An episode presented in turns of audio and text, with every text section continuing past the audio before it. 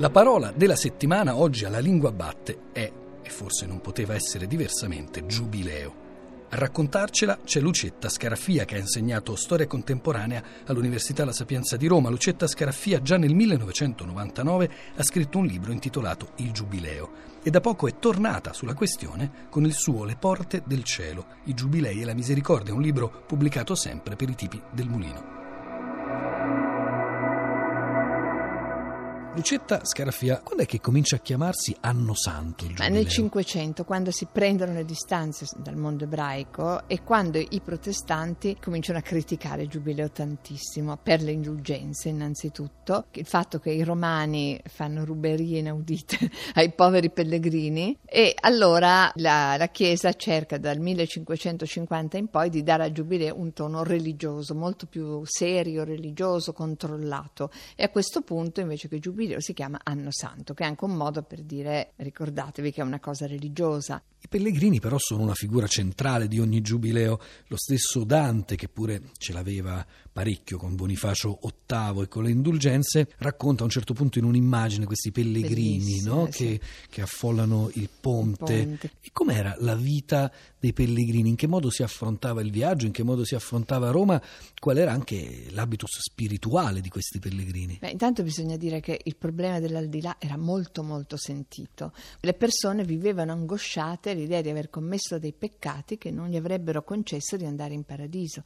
Quindi era una vera necessità anche venire a prendere l'indulgenza, chiedere eh, il perdono dei peccati. Era una qualcosa di importante che le persone si sentivano più tranquille se riuscivano a fare. Poi i pellegrini chiedevano il perdono e portavano i soldi per il perdono anche di altre persone, della loro famiglia, del loro paese. C'era una delega che si poteva C'era fare. una delega, sì, fino a un numero di persone, mi sembra, però tante erano le persone, tante. Il viaggio era un'avventura perché in realtà fino all'Ottocento era fatto a piedi tranne per i super ricchi che andavano in carro, però in genere era fatto a piedi. C'erano eh, dei posti fissi con degli itinerari eh, che, consegnati, degli ostelli, diciamo, spizzi in cui dormire, che erano sempre gli stessi da tempo immemorabile e che erano soprattutto istituzioni religiose, dove i pellegrini andavano gratis in genere. Poi se i pellegrini erano abbienti facevano una donazione, ma se no questi centri religiosi dovevano dar da dormire e da mangiare ai pellegrini. Era un dovere di ogni cristiano, anche della gente gente dei paesi, ospitare i pellegrini. Naturalmente questi pellegrini non erano tutti buoni, allora ci sono queste canzoni anche un po' maliziose, approfittavano del fatto che erano senza il controllo della loro famiglia, il controllo della loro comunità e magari i loro comportamenti non erano del tutto ortodossi. Un capitolo lei lo dedica alla figura delle donne nella storia del Giubileo. Beh, perché intanto i pellegrini erano quasi tutti maschi. Le donne, poverette, intanto l'età media era a 38 anni, quindi si può capire che le povere donne che morivano ancora prima degli uomini di parto avessero la vita tutta diciamo invasa dalle gravidanze e dalla cura dei figli, quindi non potevano mollare la famiglia. Infatti le pochissime pellegrine che sono ritratte negli affreschi eh, sono tutte o incinte con un bambino al collo. Poi quando si, dopo il 1550 a Roma si crearono le confraternite per l'accoglienza gratuita dei pellegrini e lì c'era una sezione parto, diciamo così, perché arrivavano pellegrini che partorivano anche. Però le donne erano pochissime. Invece eh, cominciano ad aumentare diciamo, quando dopo il 1550 il pellegrinaggio viene organizzato dalle confraternite, quindi si muovevano 100-150 persone insieme, le donne erano protette, ma poi soprattutto eh, col Novecento, quando i mezzi di trasporto veloci fanno sì che le donne possano star via molto meno da casa, non che stanno via sei mesi, tre mesi, cosa che era impensabile, stanno via una settimana, allora quello se lo può permettere anche una casalinga, una mamma.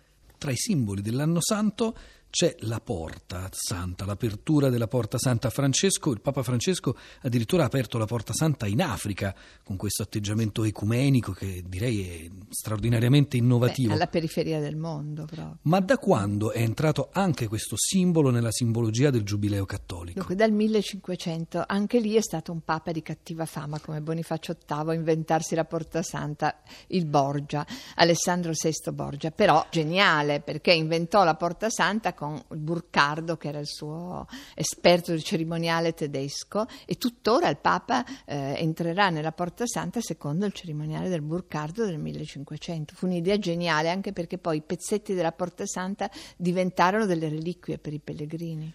Il Papa, Papa Francesco, ha deciso di dedicarlo alla misericordia. Ecco, come mai questa scelta, Lucetta Scaraffia, e che valore ha anche proprio dal punto di vista, direi, lessicale, semantico, simbolico, la parola misericordia per Papa Francesco? Ma intanto è un rovesciamento della Chiesa, una Chiesa che lui vede che è molto più orientata sul potere, diciamo così. Allora il Papa vuole ricordare che invece Gesù è venuto per i peccatori, per liberare i peccatori per salvarci l'anima. Quindi vuole rovesciare completamente la situazione esistente. Questo è un giubileo, diciamo così, di avvertimento, un po' dire ricordatevi che il centro del Vangelo è la misericordia e questo è molto importante. Poi ha cominciato alla periferia del mondo, a Bangui, un posto lontano da tutto, per ricordare che è lì che la misericordia va esercitata nei confronti di questi che invece vengono aizzati a combattere. Eh, ha ricordato questo e poi anche secondo me, però questo non so se lo pensa anche Papa Francesco, un giubileo che darà una grande importanza alle donne, perché il termine misericordia deriva dalla parola ebraica rem, io la dirò un po' male, che significa utero, cioè utero, visceri, sono quelli che, in, che significano misericordia. In tutta la Bibbia quando si parla della misericordia di Dio si usa questa parola viscere proprio, cioè che Dio si sente la pancia. ecco, questo è un aspetto fisico della misericordia, sente la misericordia nel suo corpo come una donna e questo che, di ricordare l'aspetto femminile di Dio mi sembra molto importante.